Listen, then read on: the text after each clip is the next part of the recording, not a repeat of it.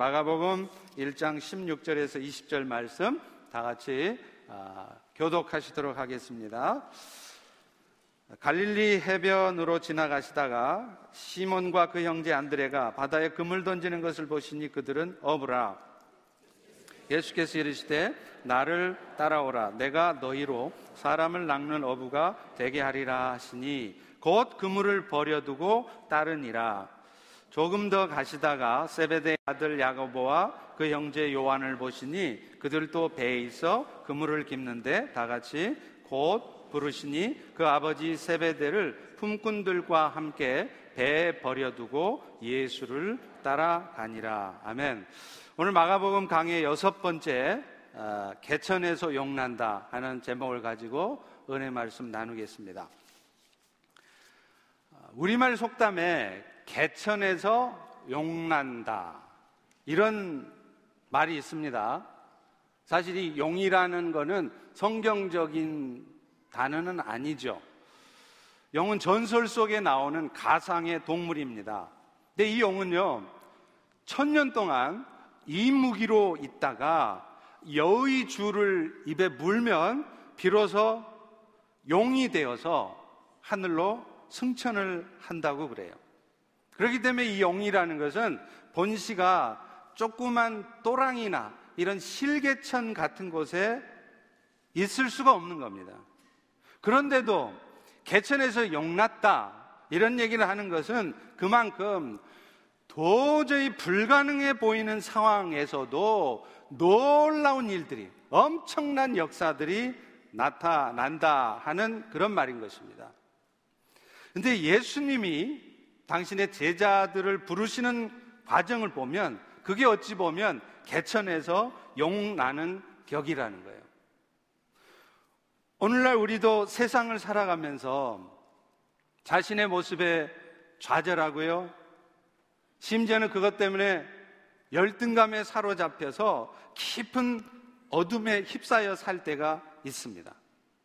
그러나 적어도 우리 그리스도인들에게 있어서는 이렇게 자신에 대해서 실망을 함으로 말미암아 아 내가 별것 아닌 사람이구나 내가 참 연약한 사람이고 부족한 사람이구나 하고 그런 것을 확인하는 정도로 이런 시간들이 쓰일 수는 있지만 만약에 그런 실망하고 좌절하고 어둠에 휩싸여 있는 이 시간이 계속 지속된다면 그건 안 되는 겁니다. 왜냐하면 오늘 우리 모두의 존재의 근거는 나의 실력이나 나의 의지나 나에게서 나오는 것이 아니기 때문에 그래요. 부족하지만 부족한 대로 우리를 이끌어 가시는 하나님의 크신 뜻, 그 뜻을 이루어 가도록 부족한 우리를 이끌어 가시는 분이 바로 우리 주님이시기 때문에 그렇습니다. 지금 이 순간에도 우리 안에는 우리의 영혼을 구원하셨을 뿐만 아니라 여러분들의 삶을 오늘도 하나님이 기뻐하시는 삶으로 이끌어가고 계시는 주님이 계세요. 그 기뻐하시는 삶으로 이끌어가는 과정 속에서 때로는 여러분의 삶에 축복된 일이 나타나기도 하고요. 때로는 여러분의 삶에 참으로 고통스럽고 견디기 힘든 상황도 오는 것입니다. 그러나 중요한 것은 지금 이 순간에도 그분은 우리 안에 들어오셔서 오늘도 여러분의 삶을 통해 하나님의 뜻이 이루어, 이루어지도록 여러분의 삶을 이끄신다는 것입니다. 그것을 믿기에 오늘 또 우리는 결코, 결코 낙심하거나 좌절할 수 없는 것입니다. 오늘 본문은요, 예수님이 사역을 시작하시면서 함께 당신의 그 인류 구원의 사역을 이끌어갈 제자들을 부르시는 내용이에요. 근데 예수님께서 이렇게 먼저 제자들을 부르시는 이유가 있습니다. 그냥 당신 혼자 구원사역 다 하실 수 있잖아요? 근데 왜 굳이 제자들을 부르시느냐 이 말이에요. 주님은 그 일들을 당신 혼자 하시는 것이 아니라 오늘 또 제자로 부름받은 오늘 여러분과 같은 그리스도의 제자로 부름받은 성도들과 함께 그 일을 하고 싶으신 거예요. 오늘 보면 17절을 다 같이 한번 읽겠습니다. 시작. 예수께서 이르시되 나를 따라오라. 내가 너희로 사람을 낚는 어부가 되게 하리라 하시니.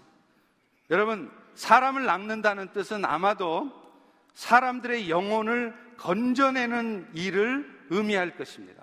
오늘 성경 본문에 보면 사람을이라고 되어 있습니다. 그래서 마치 이것이 단수인 것처럼 여겨지는데 헬라어의 본문에는 이게 단수가 아니라 복수로 되어 있어요. 그래서 사람들 이렇게 되어 있습니다. 개혁성경 이 부분이 좀 바뀌어져야 됩니다.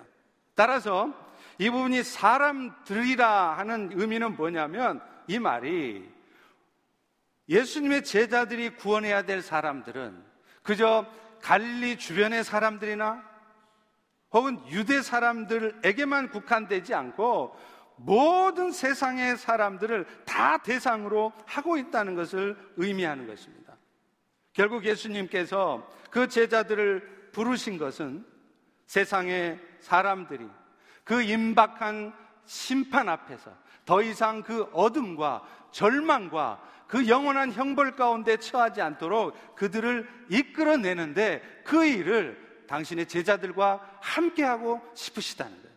그런데 여러분, 이 일은요, 이 사명은 앞서 말씀드린 것처럼 예수님의 열두 제자들에게만 이런 사명이 주어진 것이 아닙니다. 다시 말하면 오늘날 저 같은 목사들이나 선교사님들에게만 이런 사명이 주어진 것이 아니라 주님의 제자로 부름받은 모든 성도들에게 이런 사명이 있다는 거예요.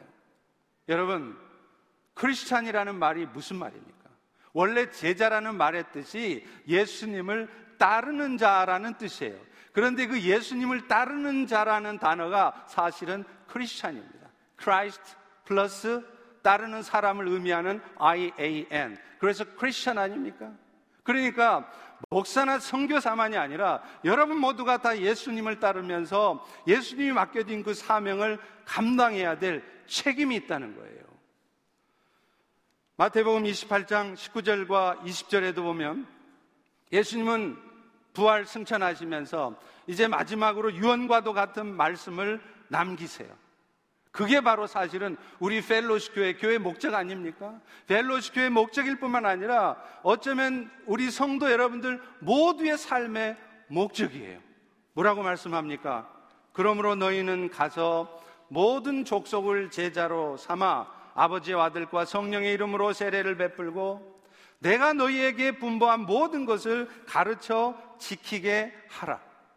이 주님의 명령은요, 네 개의 동사로 이루어져 있습니다. 우리 개혁 성경에 보면 이 네 개의 동사가 다 똑같은 동사죠. 그런데 사실은 헬라어에서는 동사의 급이 달라요.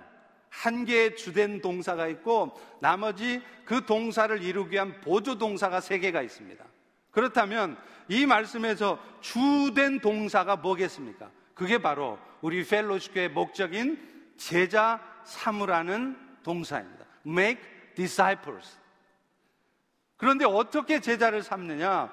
그 모든 족속을 제자 삼기 위해서 먼저 가라는 거예요.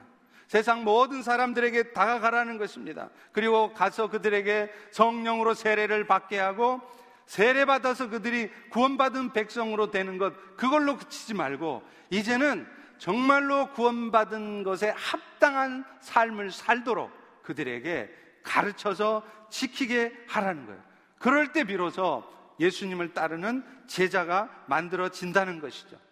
그렇기 때문에 여러분, 결국 우리 모두에게 주어져 있는 이 주님의 명령은 세상 사람들에게 예수를 전하고 그 예수의 사랑을 맛보게 함으로 말미암아서 그들도 우리처럼 예수를 믿어 구원을 얻게 할 뿐만 아니라 이제는 그들이 또 다른 제자를 만드는 그런 진정한 제자가 되게 하라는 것입니다. 사랑하는 성도 여러분, 사실 우리 모두가 그 사명을 감당해야 될 분명한 이유가 있어요. 만약 오늘 우리가 그런 사명을 감당하지 않으면 저와 여러분, 우리 모두는요, 배은망덕한 사람이 되는 거예요. 에베소서 2장 5절과 6절에 보면 허물과 죽은 허물로 죽은 우리를 그리스도와 함께 살리시고 너희는 은혜로 구원을 얻은 것이라. 또 함께 일으키사 그리스도 예수 안에서 함께 하늘에 앉히시니 이렇게 말하고 있습니다. 여러분, 우리 모두는요. 지난날 예수를 알지 못할 때는 우리도 우리의 죄와 허물 때문에 죽음의 삶을 살 수밖에 없었던 사람들이에요. 날마다 이 험한 세상, 이 약한 세상 살면서 늘 고통스럽게, 늘 염려하면서 그렇게 살다가 어느 순간 결국은 죽습니다. 한 사람도 죽음에서 자유로울 수 있는 사람은 없어요. 다 결국은 죽게 되어 있습니다. 그런데 죽는다고 끝납니까? 죽고 나면 이 땅에 사는 날 동안 겪었던 고통보다도 더한 고통을 죽지도 않고 영원토록 겪어야 되는 그 영원 형벌이 또 기다리고 있다는 것입니다. 여러분 이것이 이것이 바로 죄와 허물로 죽었던 저와 여러분 우리 모두의 지난 날의 형편이었습니다. 그런데 그랬던 우리들이 오늘 예수님의 십자가의 그 대속적인 죽음 때문에 우리는 여전히 지금도 죄를 짓고 마음속에는 늘 죄질 생각밖에 할 수 없는 그런 악하고 연약한 자임에도 예수님이 십자가에서 모든 죄의 대가를 치르셨기에 그분 때문에 우리의 죄와 허물은 용서되어진 것입니다. 그리고 그 결과 우리가 마땅히 받아야 될 그 영원한 죽음으로부터 우리는 벗어나게 되었다는 거예요. 그런데 더 놀라운 것은 이런 놀라운 일들이 우리에게 있게 된 것이 우리의 선한 행위나 여러분들의 열심을 다한 노력이나 의지의 결단을 통해서 이루어진 게 아니라는 거예요. 순전히 우리가 아무리 노력해도 얻을 수 없는 것을 순전히 하나님께서 은혜로 예수님을 통해서 여러분에게 거저 준 것이라는 것입니다. 그래서 에베소서 2장 8절에도 분명히 이렇게 말하고 있지 않습니까? 너희는 그 은혜에 의하여 믿음으로 말미암아 구원을 받았다. 왜 우리가 믿음으로 구원을 얻게 하셨느냐? 우리의 구원이 여러분이 오늘 또 죄 용서받고 영원한 생명을 얻는 것이 하나님의 은혜로 되는 것이 되도록 하나님은 예수를 믿으면 여러분한테 예수 믿는 믿음을 주어서 그 예수만 믿으면 이 일들이 이루어지게 했다는 거예요. 은혜가 은혜되게 하신 것입니다.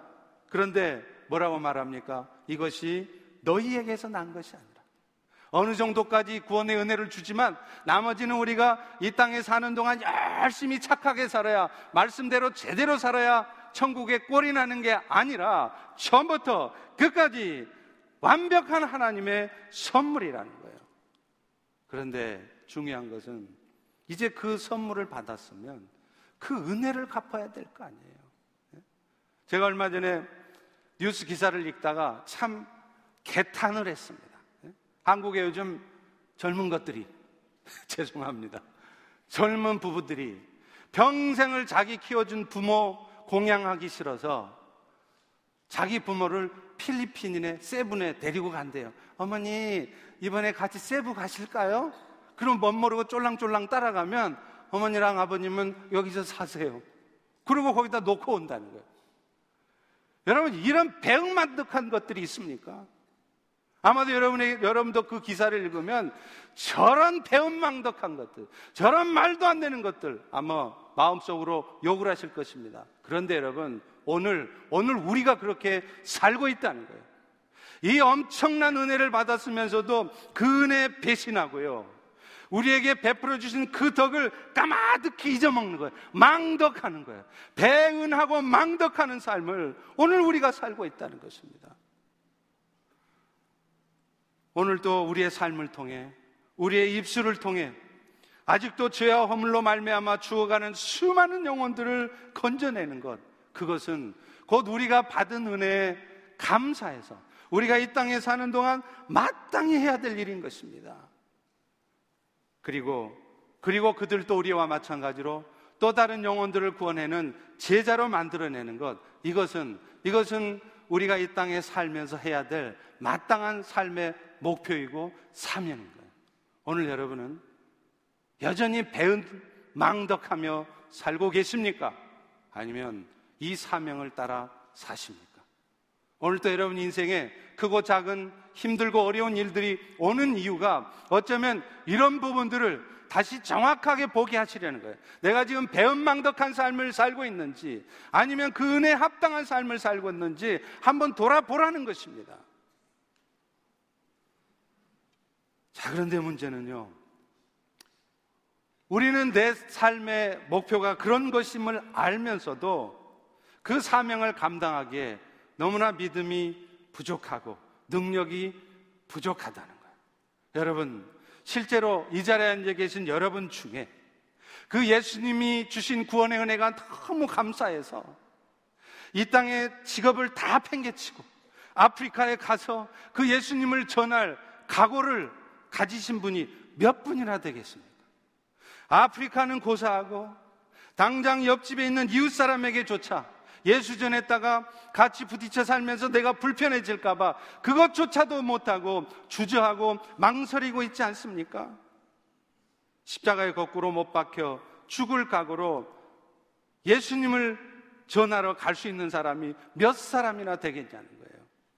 그런데, 그런데 정말 감사한 것은 우리 주님은 우리를 제자로 불러주셨을 뿐만 아니라 우리가 정말 제자다운 제자가 되도록 우리의 삶을 만들어 가시고 그래서 결국에는 우리가 제자가 되게 하시는 분 그분도 역시 주님이시라는 것입니다. 할렐루야.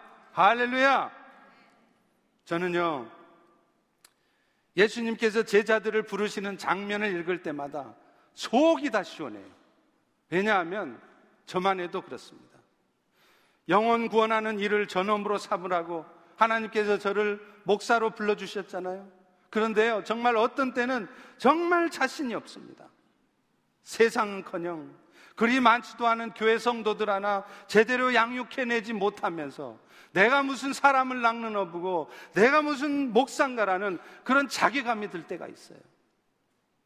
밤새도록 눈이 빨개질도록 밤을 새워가면서 열심히 말씀을 준비해서 말씀을 선포해도 그 말씀들이 성도들의 마음을 만지고 성도들의 삶을 변화시키는 그런 은혜의 역사를 나타내는 것이 아니라 성도들이 냉랭해하고 아무런 은혜가 끼쳐지지 않는 것 같을 때 그럴 때 저는 목사로서 자괴감을 느낍니다.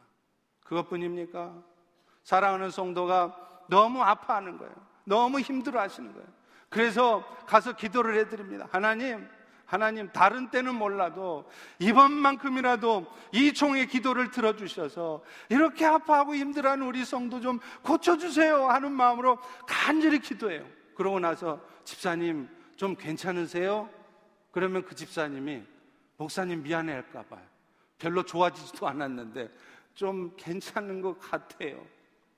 내 표정을 보면 전혀 좋아지지 않은 겁니다. 일어서서 걸어가실 때도 여전히 철뚝거리는 겁니다. 그럴 때 저는 요즘 말로 목사로서 자괴감을 느껴요.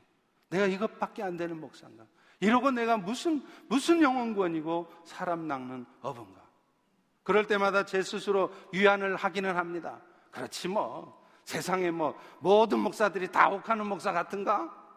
세상의 모든 목사들이 뭐 조용기 목사님처럼 기도만 하면 다병 낫고 다 그런가?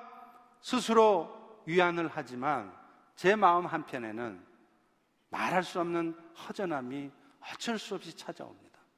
그런데 여러분, 그럴 때마다, 그럴 때마다 예수님께서 지금 제자들을 부르시는 모습을 보면 진짜 위로 같아요. 여러분, 사실 우리 주님께서 제자를 부르시는 모습을 보면요. 너무 성의 없으세요. 그냥 제자를 부르시는데 대충대충 부르는 것 같아요. 우리 다 같이 16절 한번 읽어보겠습니다. 시작. 갈릴리 해변으로 지나가시다가 시몬과 그 형제 안드레가 바다에 금을 던지는 것을 보시니 그들은 어부라. 아니, 당신과 함께 엄청난 인류 구원의 역사를 이루어갈 제자들을 부르는데 세상에, 세상에 청빙위원회도 없어요. 아니, 제자가 되겠다고 하는 사람들한테 지원서도 안 받아. 그야말로 주님이 제자를 뽑습니다 하고 광고를 하면 지원서가 수백 통, 아니 수천 통이 날아올 것 같습니다. 그러면 그 수천 명 중에서 정말 똑똑한, 정말 설교도 잘하고, 정말 사역도 잘하고, 아주 뛰어난 그런 제자 뽑을 수 있을 거 아닙니까? 그런데 그렇게 안 하세요. 그저 아무런 계획 없이 툭 지나가다 부르시는 거예요. 갈릴리 해변으로 지나가시다가 지나가다 툭 부르는 거예요. 그런데다 부르는 사람들이 형제지간입니다. 여러분, 지금 베드로 한 사람만 그렇게 불러도 문제가 있어 보여요. 그런데 베드로 형제까지 함께 부르세요. 아니, 형이 뛰어나다고 아우까지 뛰어나라는 보장이 있습니까? 그런데 우리 주님은요, 거기서 끝나는 게 아니에요. 예수님은 또 실수를 하세요. 우리 다 같이 19절 읽어보겠습니다. 시작. 조금 더 가시다가 세베드의 아들 야고보와 그 형제 요한을 보시니 그들도 배에서 그물을 깁는데 여러분 예수님의 제자였던 야고보와 요한은 이 베드로라고 하는 제자와 함께 대표적인 3인방 예수님의 수제자로 알려진 사람들이에요. 그런데 여러분 이 사도 요한이 어떤 사람입니까? 알다시피 사랑의 사도라고 불리울 만큼 정말 사랑이 많은 사도 아니에요? 그러나 이 요한은요, 적어도 예수님께 부름받을 때 모습은 전혀 사랑의 사도가 아니었습니다. 형 야고보와 함께 그의 별명이 뭐냐? 예수님이 지어준 별명이에요. 우레의 아들. 그만큼 성질 더럽게 급한 사람이란 얘기예요. 그것뿐 아닙니다. 누가복음 9장 54절에 보면요. 그들은 예수님을 배척하는 사마리아 사람들을 보면서 이렇게 말해요. 주님, 우리가 불을 명해서 하늘로부터 내려서 저 못된 사마리아 놈들 다 멸하기를 원하십니까? 지금 요한은요, 아주 성질 급하고 못돼 먹은 사람이었습니다. 그것뿐입니까? 제자였으면서도 세상적인 야심도 포기를 못하는 사람이에요. 마태복음 20장 21절에 보면 그들은요, 야고보와 요한은 어머니 살로메를 통해서 예수님께 청탁을 해. 자기가 직접 예수님한테 부탁하면 미안하니까 얼굴 볼낯이 없으니까 은근히 지 엄마한테 부탁해가지고 청탁을 넣어요. 무슨 청탁이냐? 주여, 주의 나라에서 야고보는 주의 우편에, 요한은 주의 좌편에 함께 명하소서.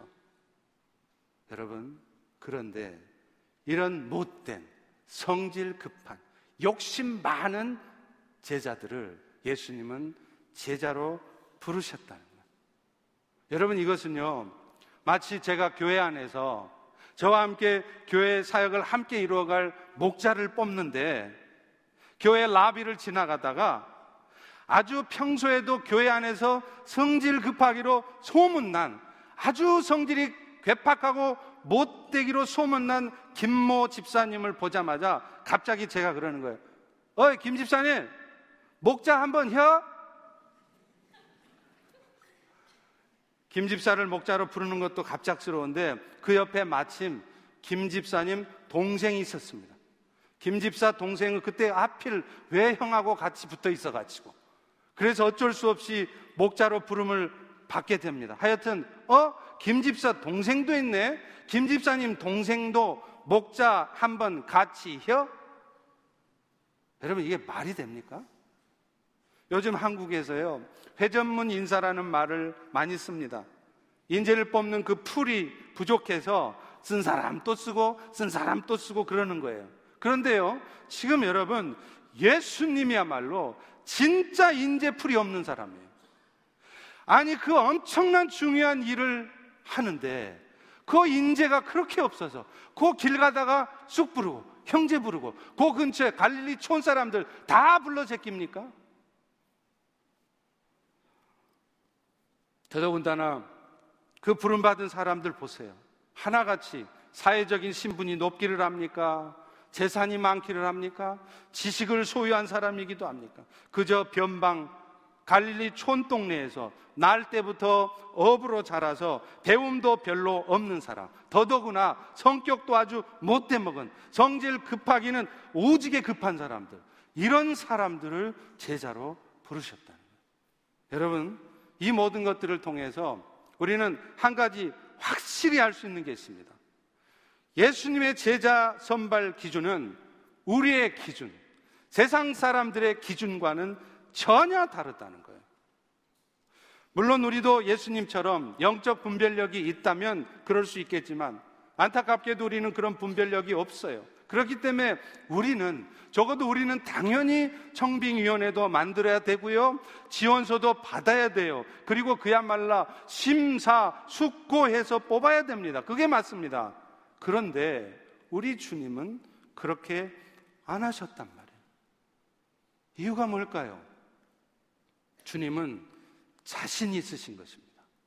누구를 불러도 어떤 못된 놈을 불러도 심지어는 어떤 죄인을 불러도 어떤 성질 못된 사람을 불러도 그 사람을 진짜 예수님 닮은 제자로 만들어낼 자신이 있으시다는 거예요.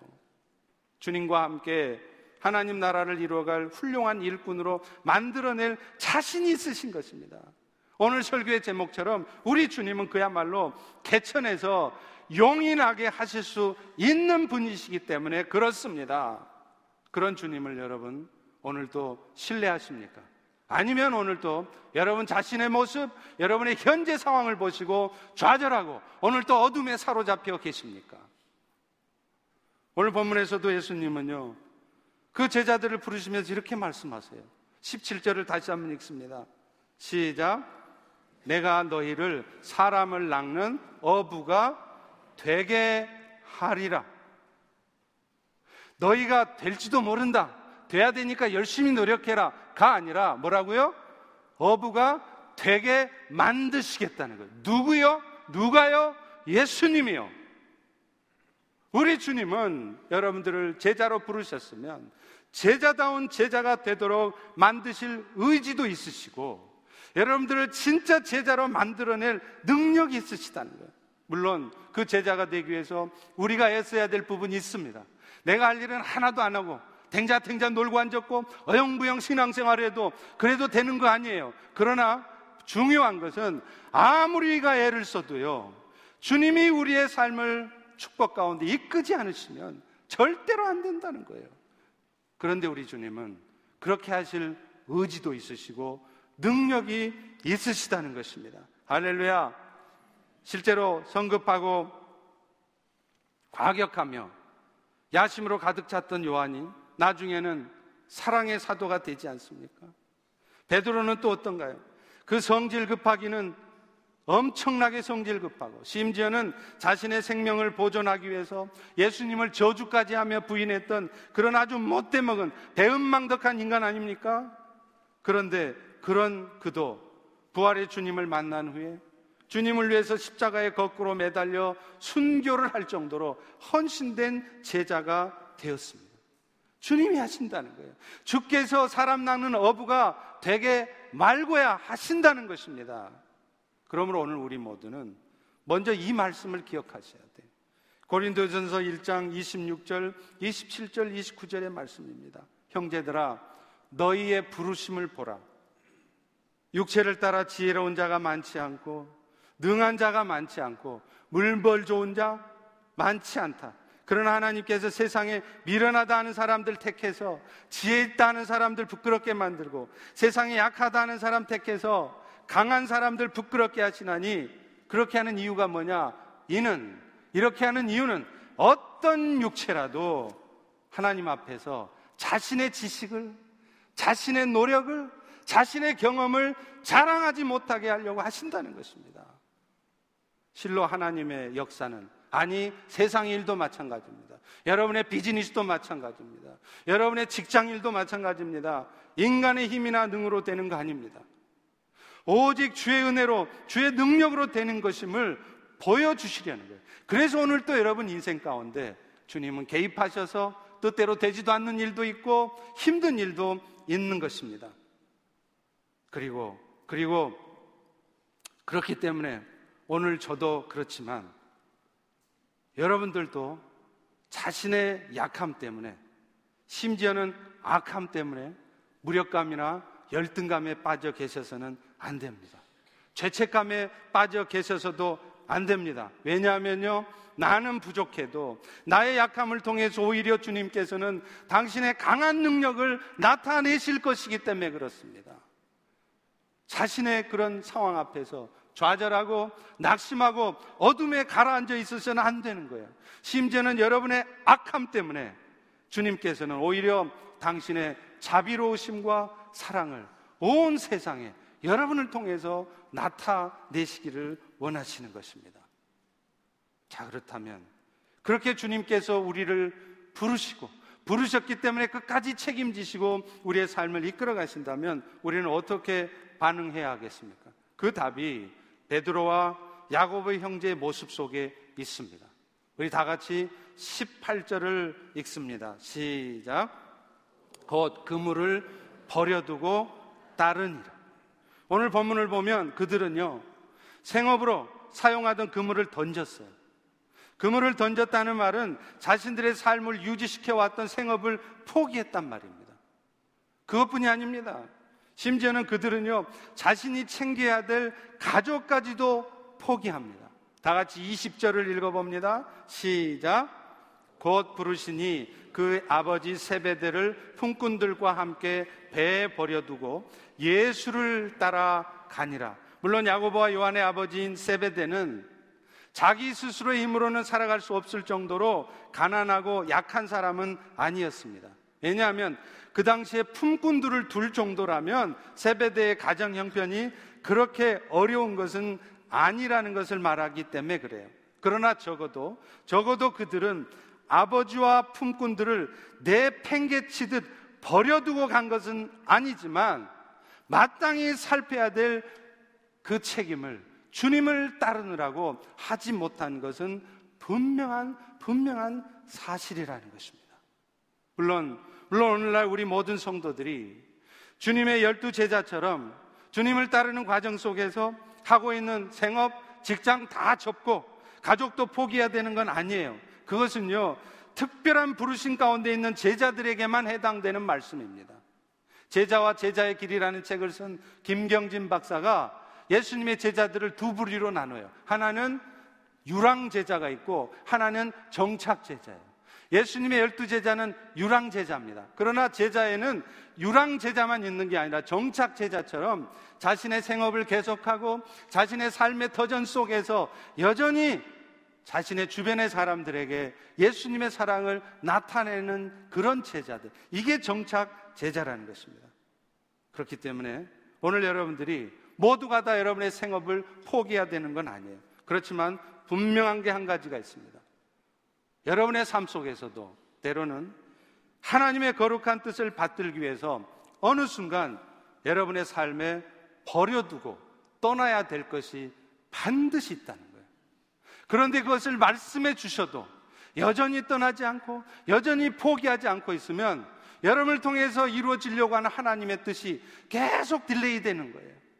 하나님이 여러분을 통해서 이루어지려고 하는 그 일들을 여러분의 무책임과 여러분의 불성침과 여러분의 불신앙 때문에 계속 미뤄지고 있는 거라는 겁니다.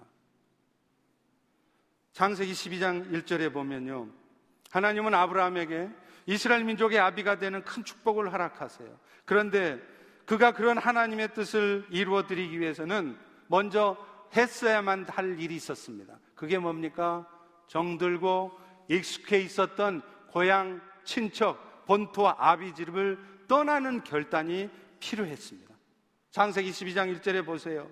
여호와께서 아브라함에게 이르시되 너는 너의 고향과 친척과 아버지 집을 떠나 내가 너에게 보여줄 땅으로 가라.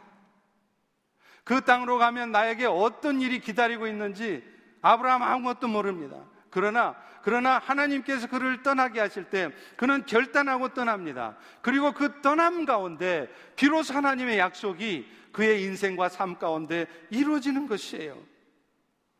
실제로 보면은요. 한국에서는 별로 그렇게 신실한 신앙생활을 하지 않던 성도들이 심지어는 전혀 신앙생활을 하지 않던 분들이 미국 이민 와서 신앙생활을 시작하게 되고 그것도 아주 신실하게 신앙생활을 하게 되는 모습을 아주 많이 봅니다. 언젠가도 한번 말씀드렸지만 제가 한국에서 섬기던 교회 장로님 아들도 그랬어요. 그 친구가 한국에 있을 때는요, 얼마나 날라리 신자인지 몰라요. 주일 예배도 드리는 둥 마는 둥, 일 없으면 나오고, 할 일 없으면 교회 나오고, 그렇게 주일도 제대로 못 지키는 Sunday Christian이었습니다. 그런데 이 친구가 어찌해서 미국에 이민을 왔어요. 근데 미국에 이민 오자마자 얼마나 몇 달 만에 사람이 그렇게 변할 수가 없어요. 지금 캘리포니아에 사는데 그 형제 집에서 교회까지 차로 거의 50분 가까이 걸리는 거리라고 합니다. 그런데 그 형제는 그 먼 거리를 거의 매일같이 새벽 예배를 드린다는 거예요. 일찍 와서 예배당에 불도 켜고 마이크도 켜놓고 한다는 것입니다. 그 결과 어떤 일이 벌어진 줄 아십니까? 지금은 아버지처럼 그도 지금 그 교회 장로가 되었어요. 이제 40을 간 넘긴 사람이 장로가 되었습니다. 그런 영적인 축복만 주신 게 아니에요. 사업에도 하나님이 복을 주셔서 이 친구가 잘 안 되던 아이스크림 가게를 인수했습니다. 그런데 참 묘하죠?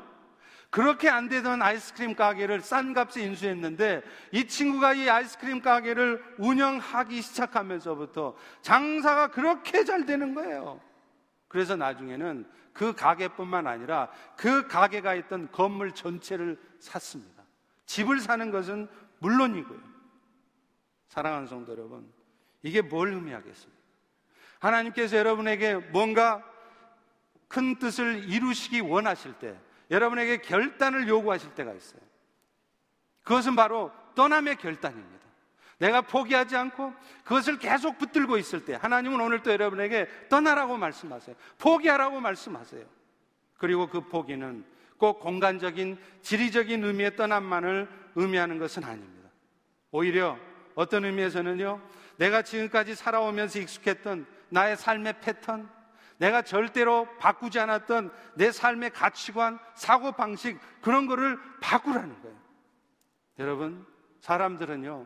인생을 살면서 아닌 척하지만 결국에는요. 결국에는 눈에 보이는 것을 의지합니다. 성도들도 그럽니다. 믿음 좋은 척 하지만요. 결정적인 순간에는 눈에 보이는 대로 판단해요. 눈에 보이는 것을 포기하지 않습니다. 그러나 기억하십시오.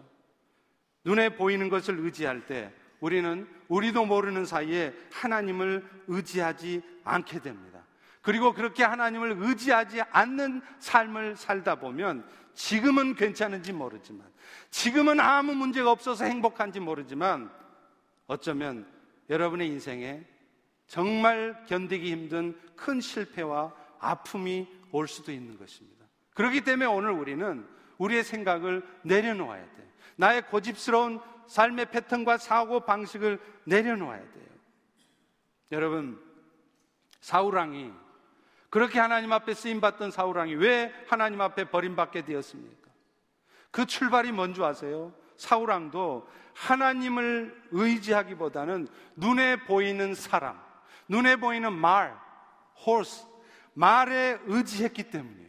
사무엘상 14장 52절에 보면 사울이 사는 날 동안 블레셋 사람과 큰 싸움이 있었으므로 그 다음에 뭐라고요? 사울이 힘센 사람이나 용감한 사람을 보면 그들을 불러 모았더라. 사울왕이 하나님 앞에 쓰임 받을 때 그는 겸손했습니다. 겸손했던 사울왕은 하나님 앞에 늘 뜻을 물었습니다. 그리고 그 하나님의 뜻대로 행했습니다. 그리고 그 과정에서도 자신의 연약함을 알기에 늘 하나님의 도우심을 구했어요. 그렇기 때문에 그는 블레셋과의 싸움이 있어도 사람을 불러 모은 것이 아니라 하나님 앞에 겸손하게 나아가서 무릎을 꿇었단 말이에요. 그런데 이랬던 사울이 어느 순간 바뀌어지는 거예요. 왜요? 눈에 보여지는 것이 손에 들어오거든요. 돈도 좀 벌리고 뭔가 챙겨지거든요. 그러니까 이 사울왕의 생각이 바뀌었습니다. 그래서 하나님을 의지하던 사울왕이 힘센 사람, 돈 많은 사람, 권력 있는 사람, 나를 도와줄 만한 사람, 용감한 사람 불러 모았다는 거예요. 그런 사울왕이 결국 무슨 짓을 합니까? 사무엘상 15장에 보면 아말렉과 싸우러 갈 때 분명히 하나님은 사울에게 말했습니다. 얻은 전리품을 다 불태워 없으라. 그러나 사울은, 사울은 그 말에 순종하지 않습니다. 그 전리품 중에 일부를 숨깁니다. 불순종한 것이죠. 엄밀하게 말하면 순종을 하긴 했는데 자기 생각대로 순종한 거예요. 내 마음에 내키는 대로 순종한 거예요. 내가 받아들일 수 있는 것은 순종하고 내가 받아들일 수 없으면 순종하지 않는 것입니다. 여러분 이것은 엄밀히 말하면 불순종입니다. 그런데 이 불순종 때문에 사울왕은 결국에는 하나님 앞에 버림을 받습니다. 그런데 이 사울이 그 불순종의 삶을 살게 된 출발이 뭡니까? 자기도 모르는 사이에 눈에 보이는 것을 의지하고 사람을 의지하고 자신의 능력을 의지했기 때문에 그렇습니다.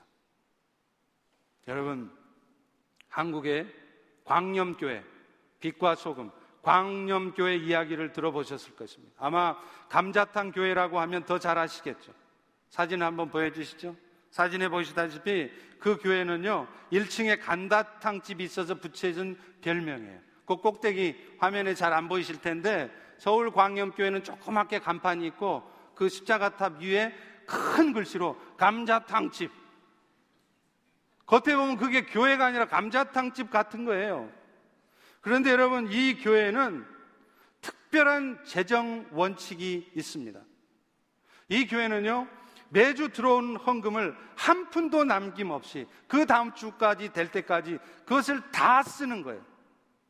그래서 교회에서 무슨 미팅이 있고 모임이 있으면 모여서 토의하는 게 뭐냐? 어떻게 하면 재정을 모을까? 어떻게 하면 돈을 덜 쓸까를 궁리하는 게 아니라 어떻게 하면 이 돈을 다 쓸까?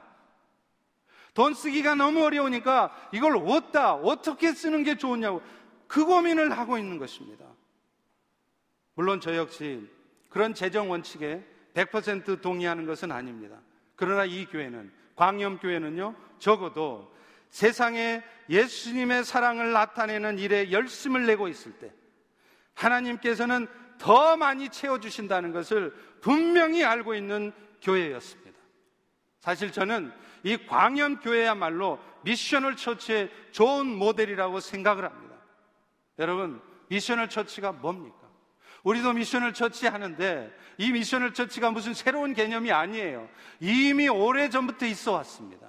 우리 교회도 이미 오래 전부터 미셔널 처치로서 일을 하고 있었어요. 교회는 출발부터가 미션이다. 그런데 그 미션이라는 것은 아프리카에 선교사를 파송하는 것만이 아니라 선교사도 파송해야 되지만 교회가 세워져 있는 이 주변 지역에도 끊임없이 그리스도의 사랑을 전할 때 그것이 바로 미션을 처친 거예요.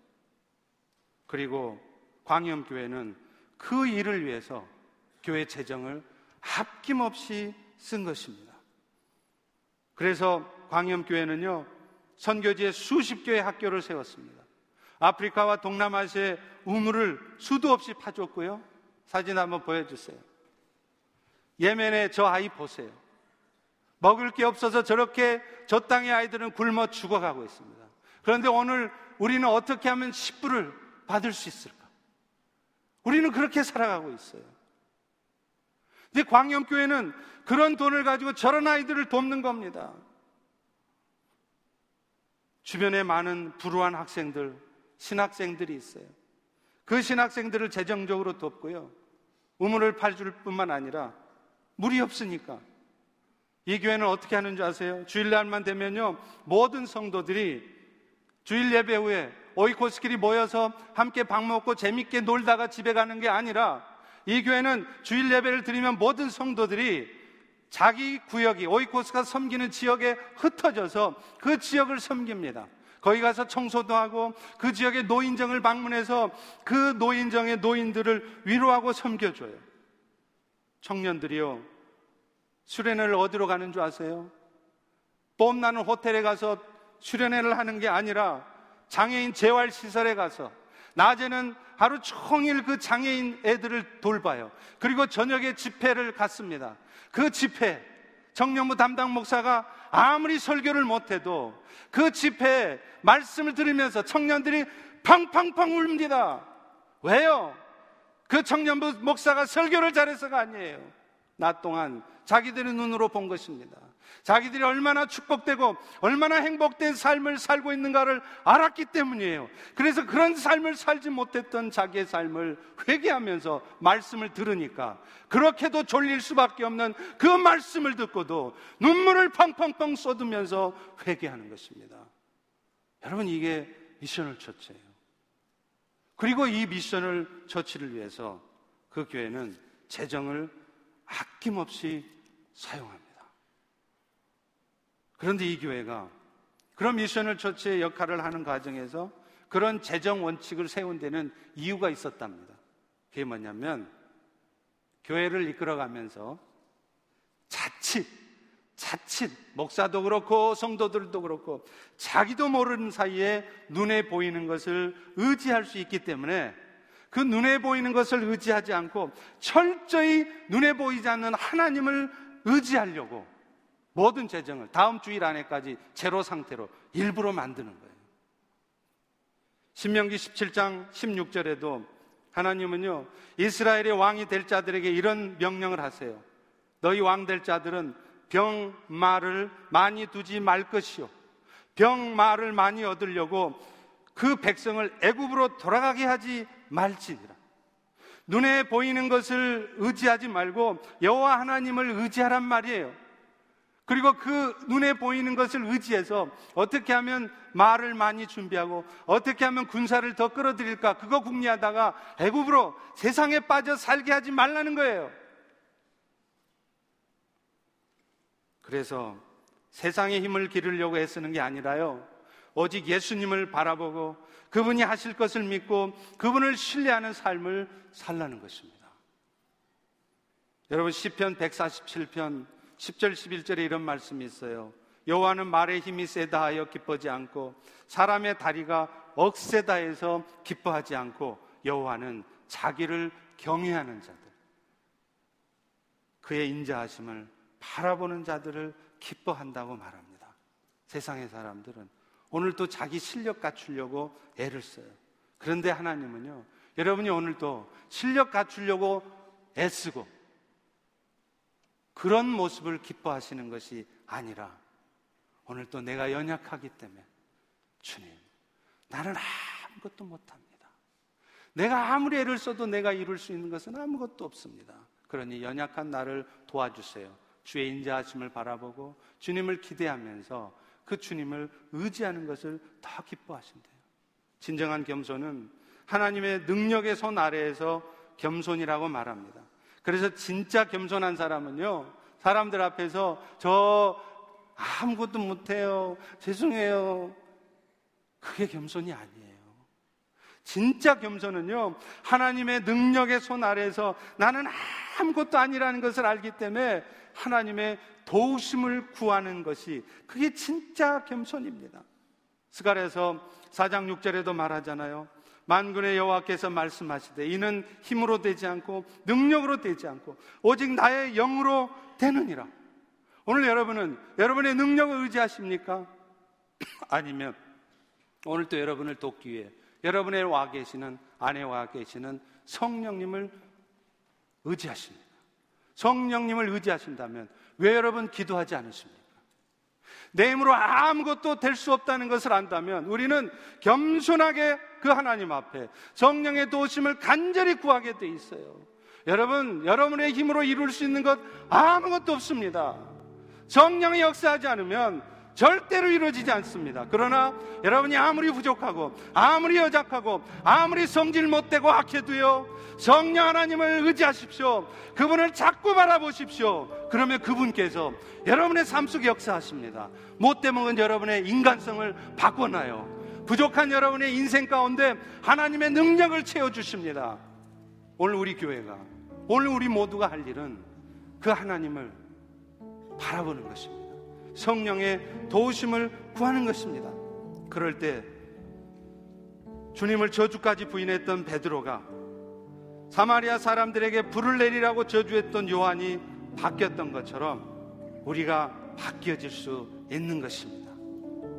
오늘도 그 성령을 간절히 사모하고 의지하면서 나의 연약함을 간절히 도와달라고 기도하는 가운데 나아갈 때 오늘 여러분의 인생에 놀라운 주의 역사가 또 우리 펠로우십 가운데 놀라운 주의 역사가 있기를 축원합니다. 이 시간 우리 다 일어나셔서 다 같이 찬양하고 기도